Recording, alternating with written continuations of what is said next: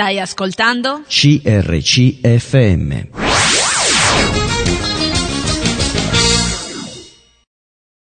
Buongiorno a tutti, siamo di Bibbia e dintorni, grazie per essere con noi, passeremo un po' di tempo insieme, ri- ritorniamo a parlare di eh, riforma protestante. L'ultima volta che abbiamo affrontato questo argomento abbiamo parlato di Giovanni Calvino, il cosiddetto riformatore di Ginevra.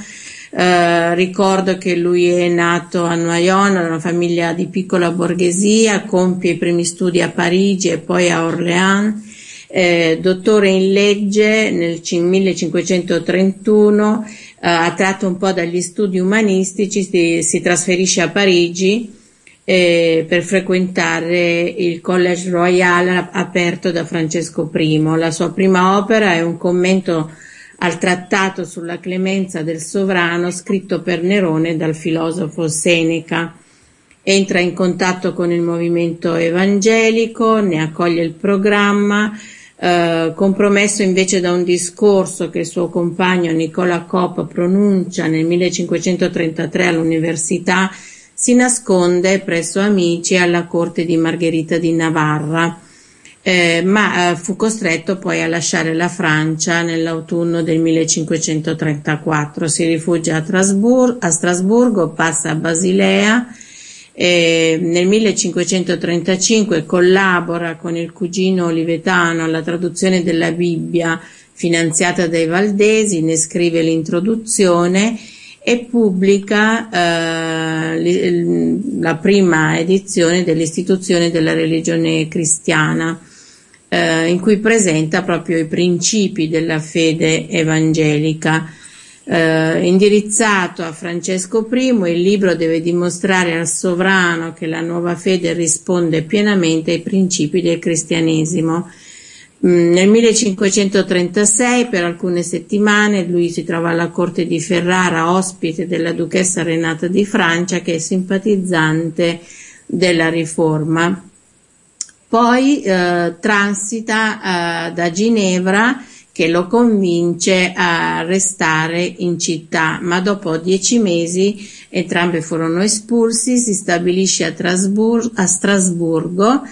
Eh, però intanto a Ginevra il partito calvinista riprese il sopravvento e eh, Calvino ritorna a Ginevra e il progetto di Calvino per Ginevra è quello di realizzare una società cristiana secondo eh, l'Evangelo e ehm, Ginevra è stata anche un rifugio per gli evangelici che fuggono la repressione dei paesi cattolici. Insomma, una vita intensa, eh, impegnata, vissuta tra Francia e Svizzera, tra gli anni vissuti nel cattolicesimo e quelli che seguirono la sua adesione alla riforma, tra la sua attesa del regno e il suo tentativo di anticiparne la realizzazione nella sua Ginevra. Abbiamo anche detto la volta scorsa che eh, lui ha scritto appunto l'opera massima istituzione della religione cristiana Abbiamo detto che ehm, ci furono diverse edizioni divise in quattro libri. Il primo libro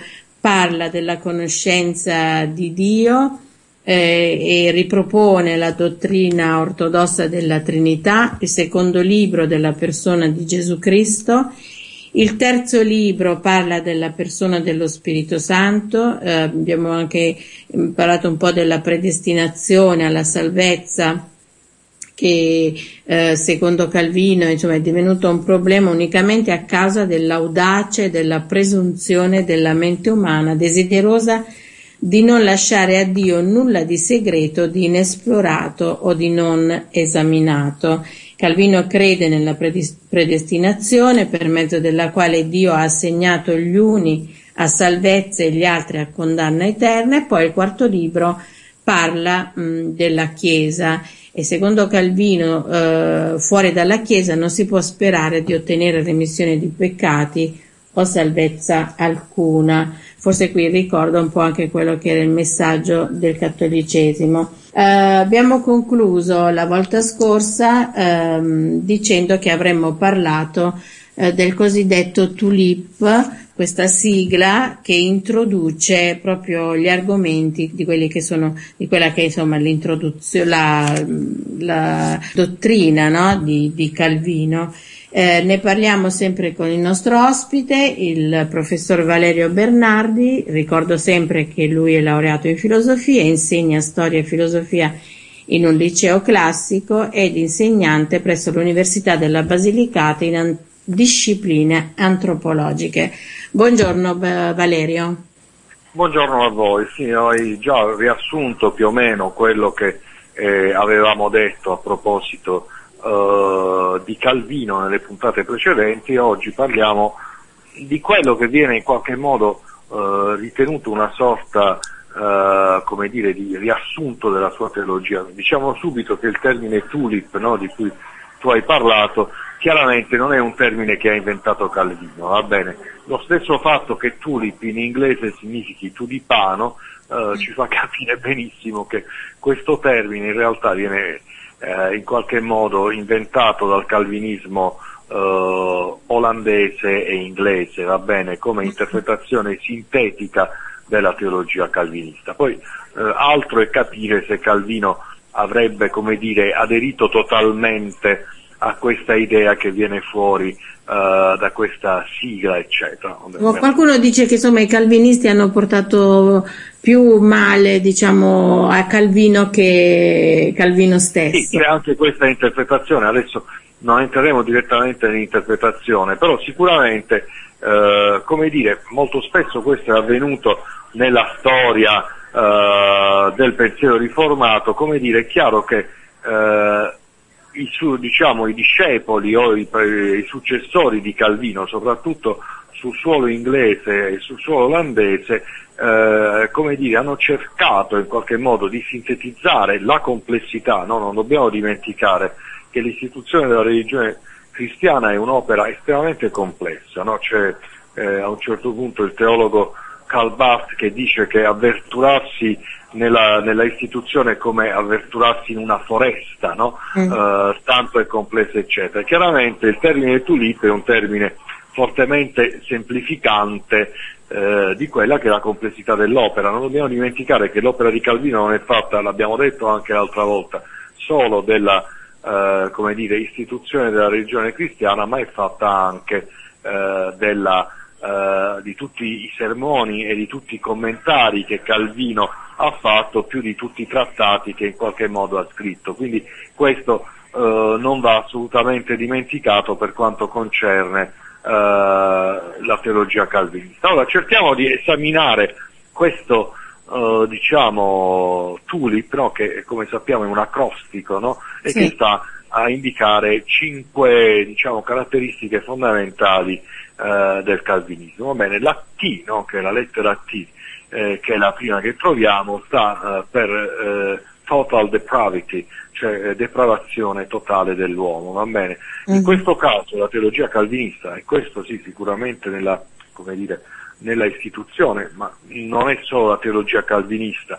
è all'interno di tutta la tradizione eh, protestante, a partire anche da Lutero, c'è l'idea che il peccato originale, o quantomeno l'uomo una volta che ha peccato tramite il suo diciamo, prototipo che è stato Adamo, eh, non può più come dire, eh, uscire dal peccato, cioè la depravazione in qualche modo dell'animo umano è in qualche modo totale. Questa è l'idea eh, che viene fuori appunto uh, dal tulip. È mm. chiaro che nel calvinismo questa idea che era presente, voglio dire, già molto ben forte nel, servo, nel servo arbitrio di Lutero, no? quando c'è la polemica con Erasmo, questa polemica in qualche modo è quella per cui eh, nel calvinismo noi ci troviamo in una maggiore accentuazione di questa situazione dell'uomo. Va detto anche, questo eh, non va dimenticato, che nonostante questa idea della totale depravazione, bene, che è presente in Calvino,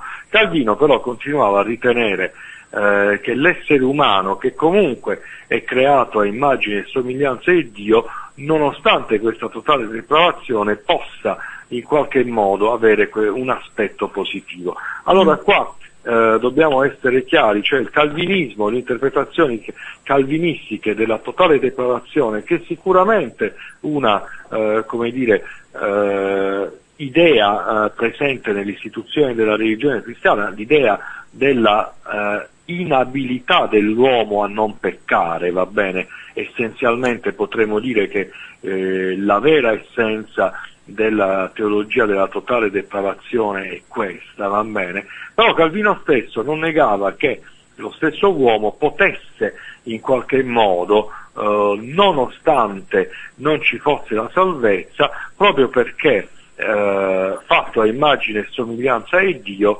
avere eh, qualcosa eh, di positivo, va bene? Cioè la natura umana è sicuramente totalmente depravata, però questo non significa che pur nell'oscuramento del peccato non si possono avere opere positive. E, e questo è un punto eh, fondamentale, va bene, che talvolta distingue Calvino dal calvinismo, va bene? Nel senso, non dobbiamo dimenticare la formazione umanistica di Calvino, no? che non lo poteva Uh, non poteva far sì che lui escludesse alcune delle opere eh, che positive che l'uomo poteva fare. Quindi da questo punto di vista Calvino è più attento a questo uh, aspetto, mentre diciamo uh, un calvinismo molto radicale, che non è di tutti i calvinisti, potrebbe per certi versi far pensare che nel calvinismo si pensa che nessuna opera umana sia mm. uh, in qualche modo uh, possibile. E questo è uno diciamo, uh, dei problemi diciamo, dell'interpretazione del Turip, cioè coloro che in qualche modo dicono che l'uomo eh, non può fare eh, buone opere eh, in maniera assoluta, non può nascere di nuovo senza l'aiuto della grazia e non può neanche accettare eh, Cristo, eccetera. Questo sicuramente è di nuovo un'esaltazione della sovranità di Dio che avviene eh, all'interno del calvinismo. Però mm. bisogna stare attenti appunto a fare una distinzione tra questa idea della totale impotenza dell'uomo e quello che tutto sommato Calvino credeva di una ombra che comunque all'interno dell'essere umano rimaneva rispetto all'operato che egli poteva fare. Diciamo che questo possiamo, ovviamente anche qua siamo come dire, a una semplificazione, però questo è quello eh, eh, che eh, Calvino probabilmente pensava, con un'accentuazione che invece è avvenuta all'interno del calvinismo su un aspetto che è quello appunto della totale e mm. assoluta inabilità dell'uomo. Ecco, ecco da parte nostra possiamo eh, dire ai nostri ascoltatori se abbiamo dei brani nelle scritture che invece contraddicono un po' questa idea?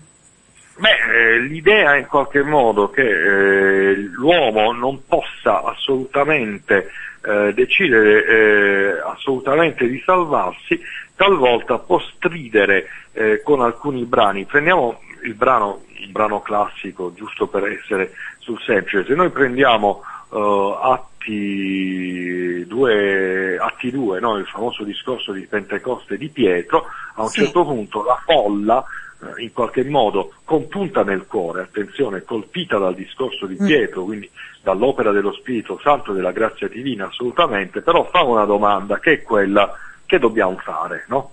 Cioè, mm. sembra che comunque un minimo di azione umana, per quanto assolutamente nessuno do, dubita della depravazione, del peccato, del, della potenza della resurrezione dell'uomo, ci debba essere. Cioè, eh, c'è questo che dobbiamo fare in cui all'interno di una, di una dire, dottrina della totale depravazione potremo trovarci in qualche modo uh, privi uh, di una risposta a questo tipo di domanda che invece ha una risposta. No? Ravvedete, vi siate battezzati, avrete il dono dello Spirito Santo, no? cioè, questa procedura che in qualche modo uh, Pietro raccomanda a quelli che sono presenti il giorno di Pentecoste.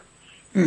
O anche a, mm, mi viene in mente il brano di mm, Timoteo, no? quando dice che Dio vuole che tutti gli uomini no? siano salvati. Che tutti gli uomini siano. Poi quello riguarda appunto la seconda parte sì, eh, sì, del calvinismo, certo. che è la seconda parte del, del tulip, no? che è la U, che è la famosa elezione incondizionata. No? Per Sì. cui, no, diciamo che per questa prima parte io direi eh, il grosso proble- i due problemi è che rapporto c'è tra la relazione tra immagine e somiglianza di Dio, anche i famosi brani di Romani in cui si parla di Adamo e di Cristo, no? Mm. Eh, o anche eh, di quello che può essere fatto eh, dall'essere umano da solo, eh, è vero che c'è tutto un grosso rimprovero al paganesimo, ma c'è anche, come dire, eh, un'idea che l'uomo può andare a tentoni, ma dei tentativi possono essere fatti. Del resto, questo si collega anche col famoso discorso di Paolo di Atena all'Areopago, quindi Mm. ecco quello che si potrebbe come dire, eh, dire a proposito di questi punti. Va bene, primo- eh, Valerio, ci fermiamo, eh, ascoltiamo soltanto un po' di musica per un qualche minuto ehm, e poi riprendiamo a parlare di questo tulip. A dopo. Stai ascoltando? CRCFM.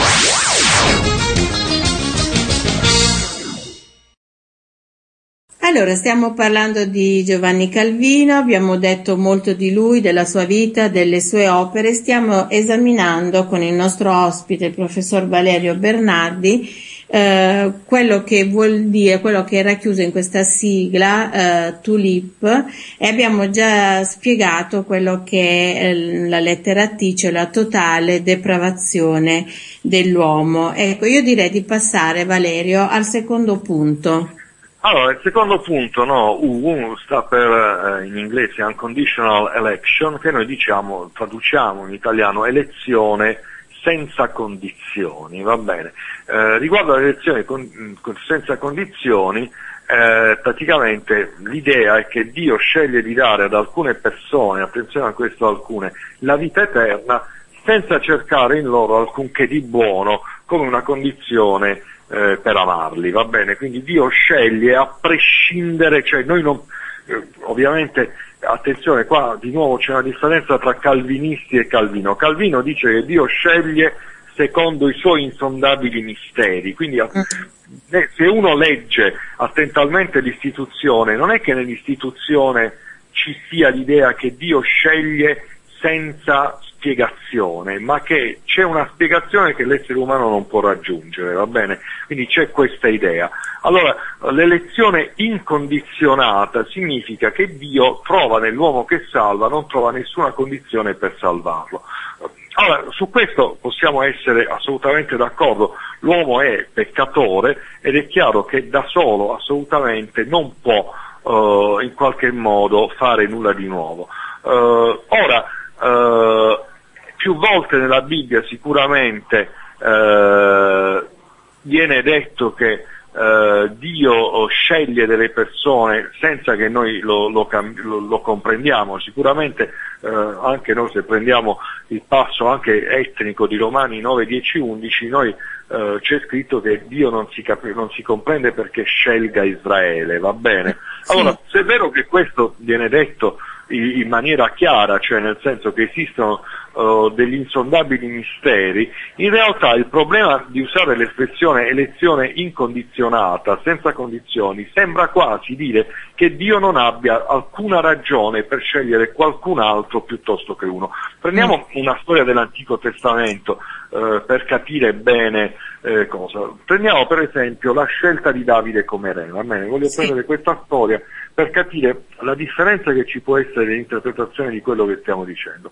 Ora, in questa storia noi sappiamo che a un certo punto Saulo non si comporta rettamente, Samuele dice a Dio, a Da- a Sa- eh, scusate, Dio dice a Samuele vai nella, dalla famiglia di Jesse, ti dirò io chi eh, ungere re di Israele. E noi sappiamo che c'è il primogenito, no? c'è tutta questa scena, per cui alla fine sembra che nessuno dei figli di Jesse vada bene e Samuele deve chiedere a Jesse, vabbè ma c'hai un altro figlio? Dice sì, c'ho un ragazzino che sta in campagna no? a pascere le pecore, ora te lo chiamo. Arriva questo figlio e ovviamente, chiaramente, noi perché potremmo pensare a un'elezione incondizionata? Perché all'interno delle ragioni umane nessuno penserebbe che non sia il primogenito no, a dover succedere a un trono, ma penseremo che quello sarebbe la tradizionale maniera no, di dire, succedere un trono, mentre noi vediamo che Dio sceglie eh, in qualche modo nei suoi insondabili misteri.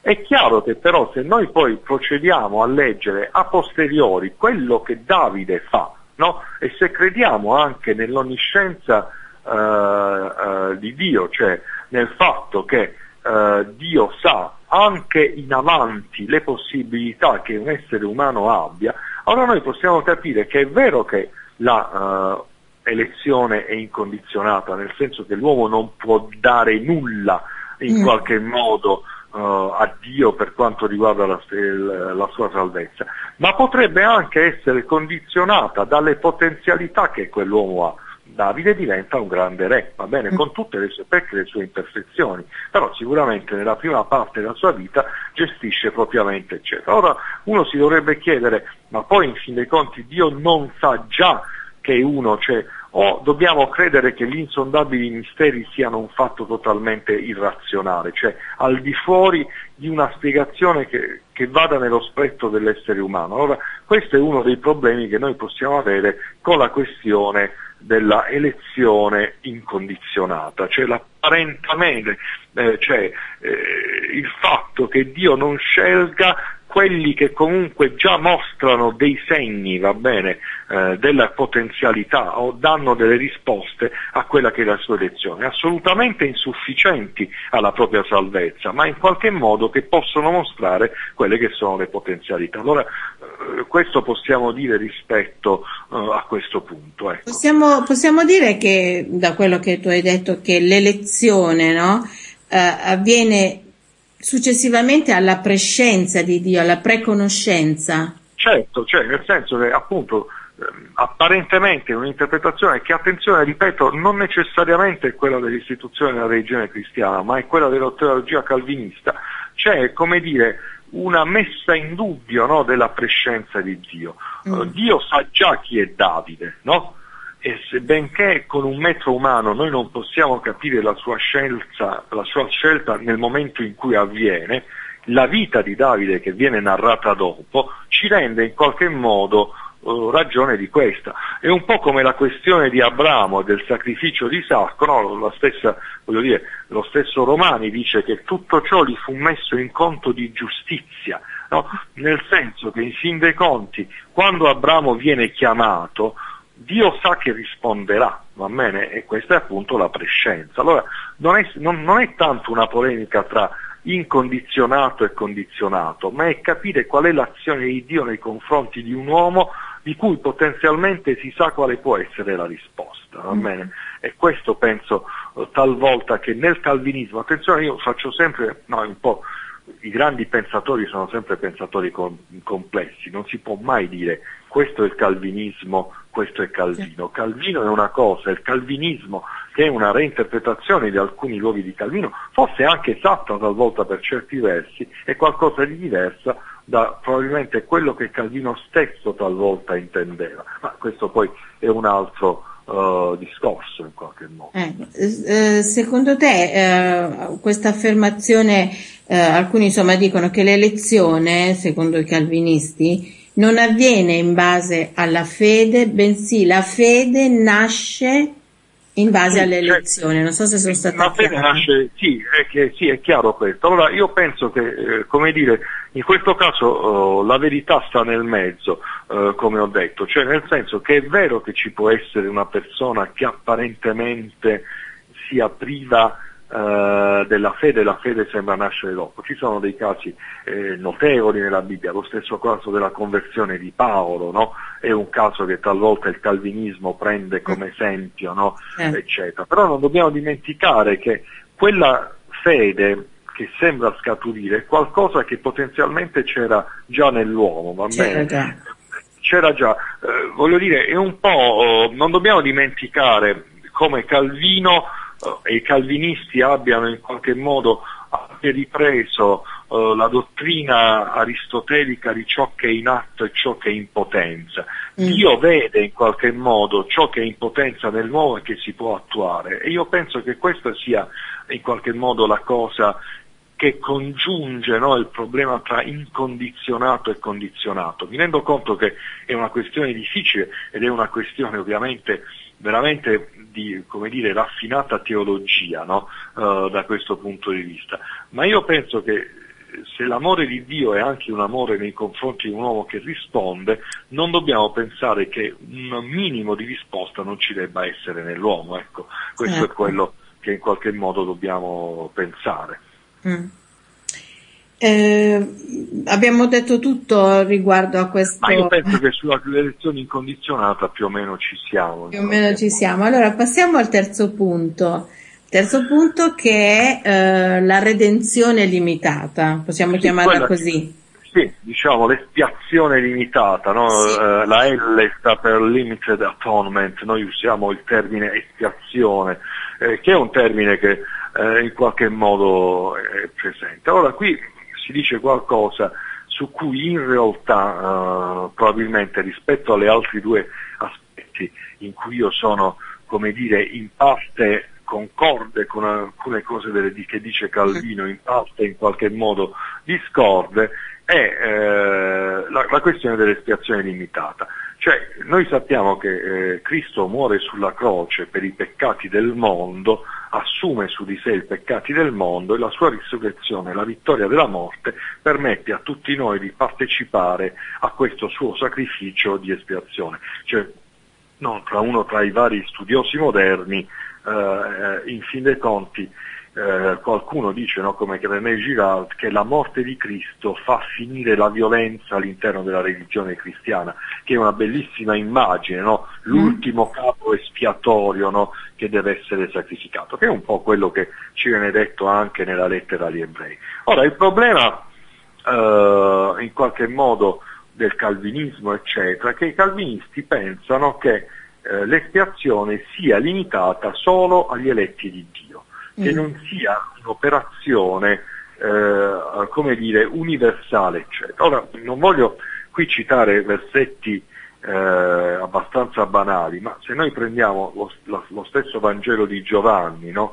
è quello che eh, in questo Vangelo si afferma no? in Giovanni 3,16, no? che Dio ha tanto amato il mondo che ha dato il suo unigenito figliolo, a me sembra che eh, tutto sommato l'espiazione sia come dire aperta eh, a tutta l'umanità, va bene?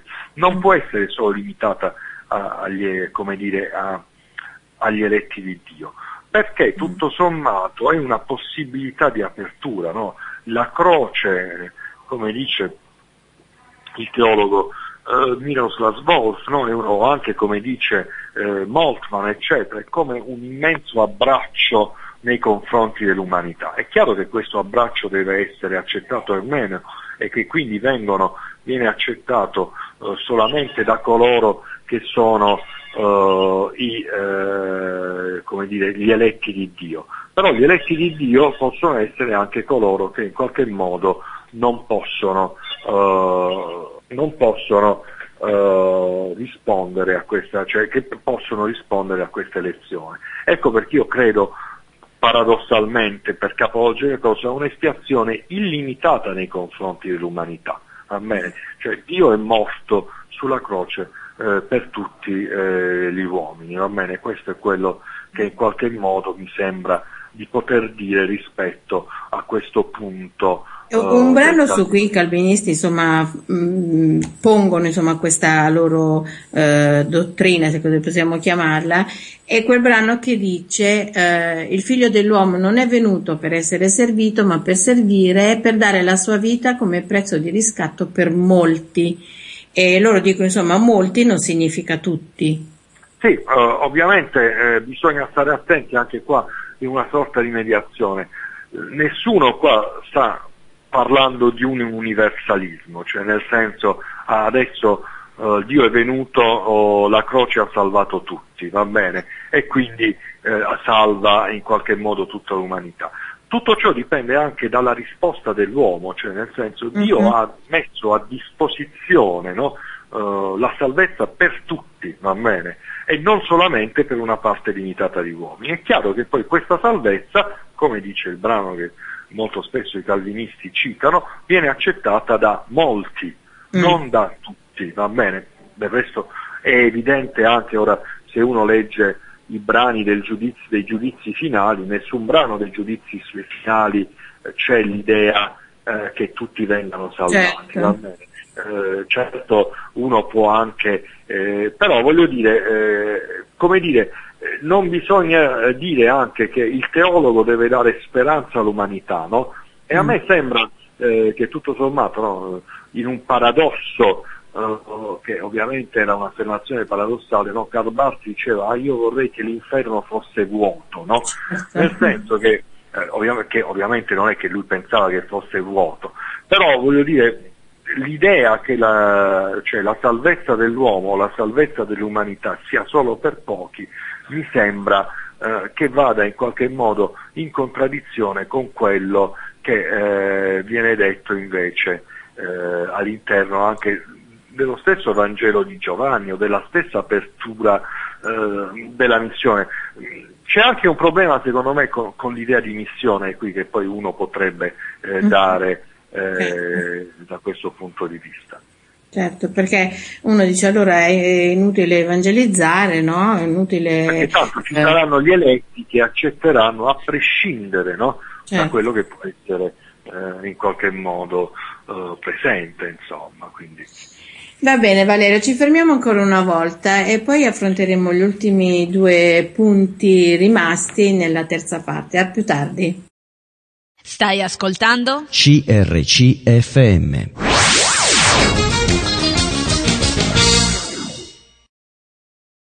Allora, eccoci tornati, stiamo parlando della teologia calvinista, abbiamo visto un po' come si inserisce poi nel contesto biblico, abbiamo detto anche che una cosa è la teologia di Calvino, un'altra cosa è il calvinismo, che a volte ha accentuato, insomma, dei, piuttosto ha messo, ha suscitato dei problemi a quello che Calvino stesso aveva detto. Abbiamo concluso la seconda parte eh, per quanto riguarda, eh, abbiamo parlato della redenzione limitata e abbiamo detto che insomma il Signore Gesù è morto per tutti, nessuno escluso eh, l'amore di Dio, abbiamo citato il versetto Dio ha tanto amato il mondo, l'amore di Dio coinvolge il mondo intero e non soltanto gli eletti.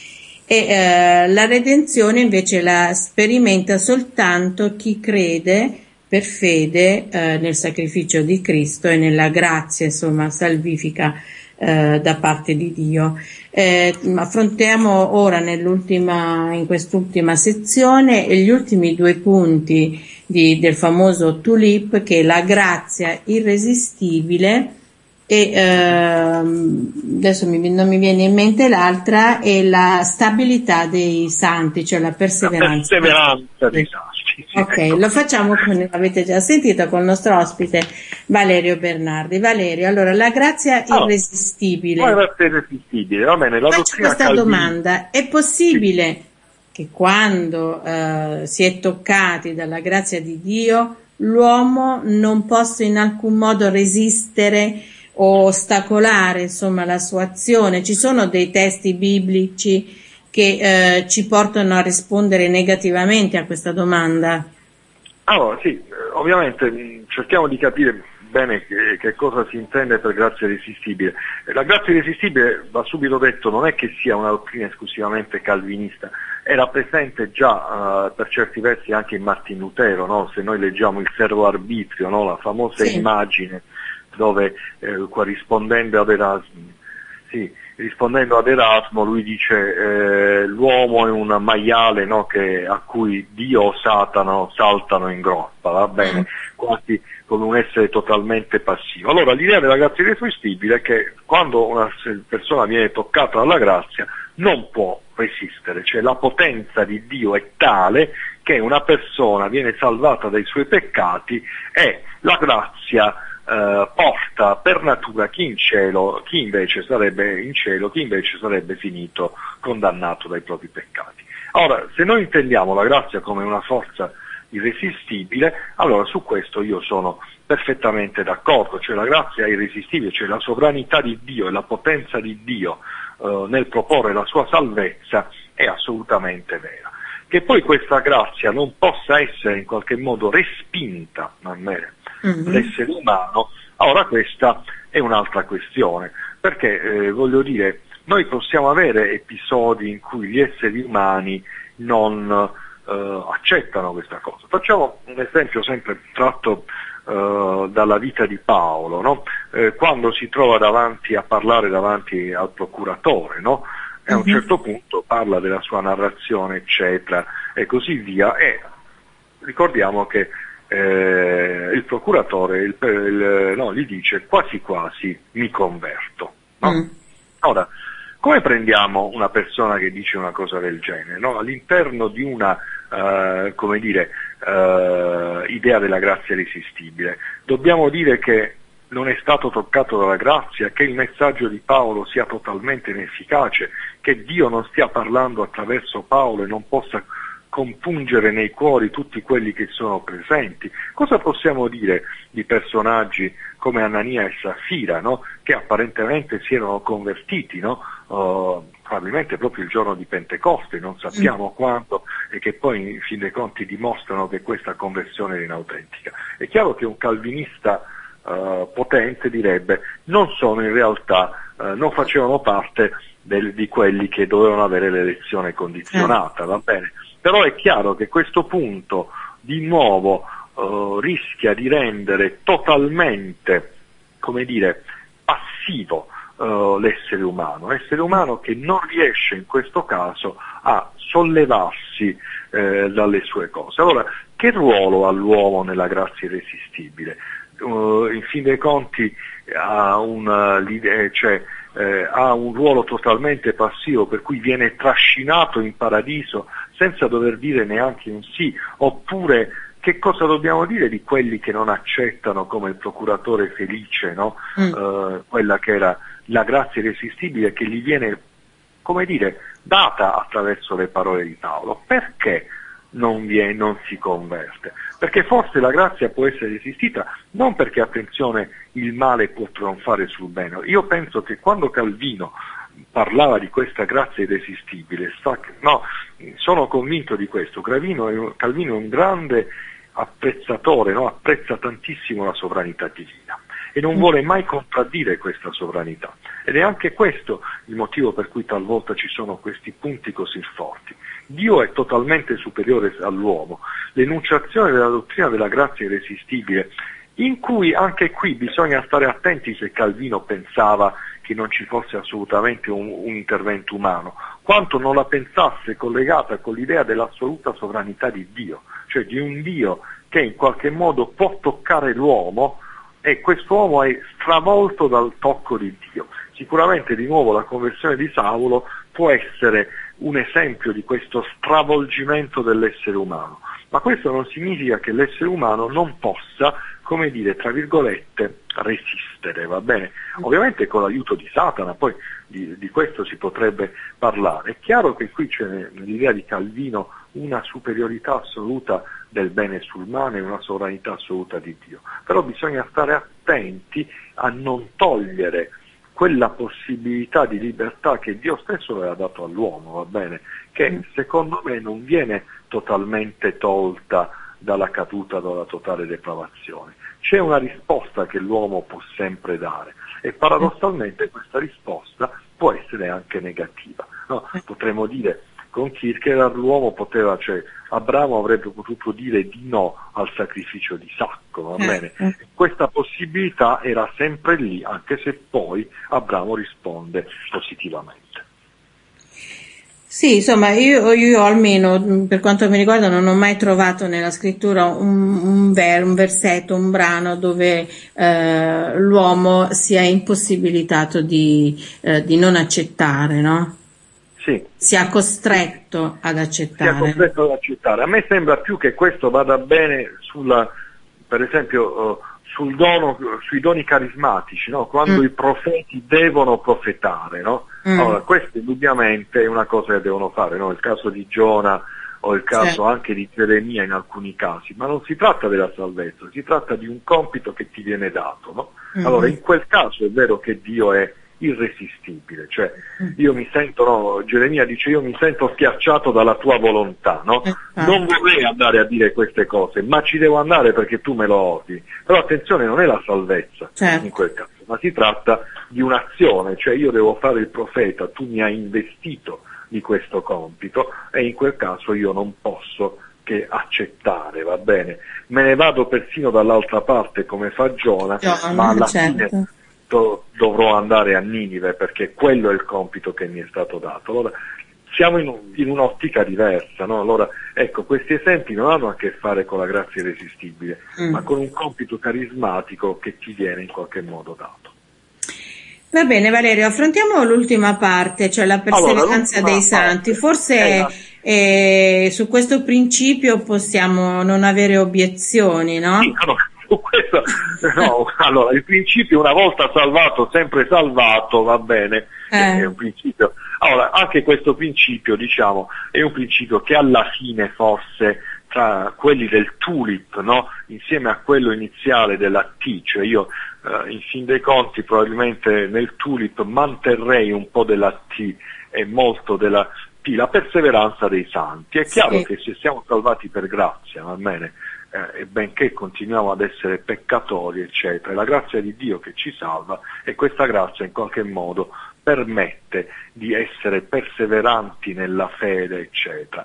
Eh, non è che siamo eh, sicuri della nostra salvezza perché noi possiamo, abbiamo fatto tanto per la nostra salvezza, ma perché abbiamo accettato no, eh, Cristo, la sua opera salvifica, Cristo come personale salvatore. Allora in questo senso io penso che ci sia una perseveranza dei, dei santi, penso che anche la famosa promessa no, del dono dello Spirito Santo no, sia come dire una specie di mantenimento da parte di Dio di questa fede, va bene? Quindi da questo punto di vista sì, so- in questo caso concordo no, che eh, data la vita eterna gli uomini possono avere una sicurezza e una certezza della salvezza. Ecco, non concordo assolutamente con quella ultra-arminianesimo, noi oggi abbiamo parlato di Calvino, è chiaro che il nemico del calvinismo è l'arminianesimo, no? Sì. poi parleremo in prossime puntate anche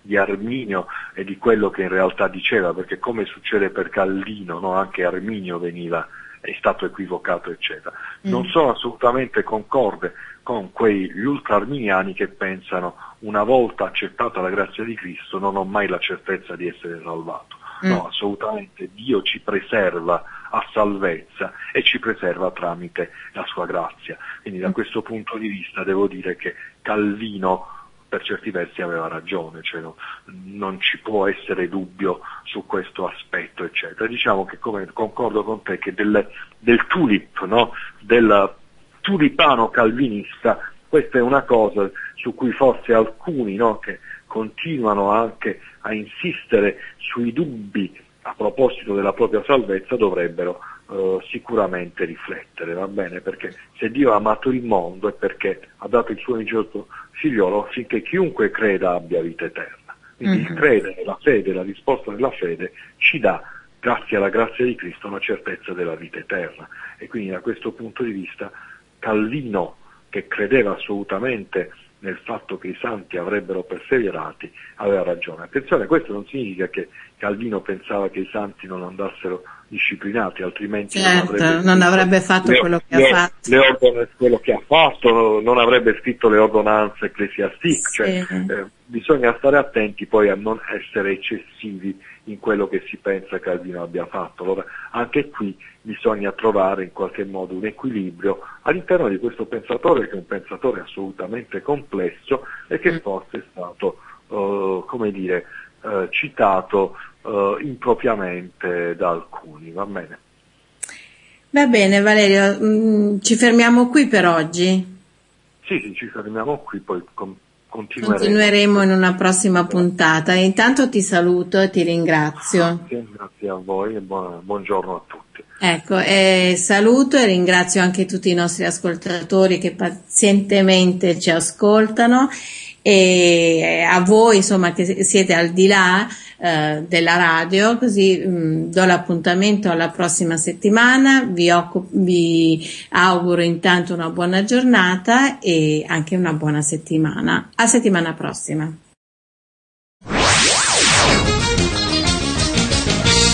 Hai appena ascoltato un programma prodotto da crc.fm.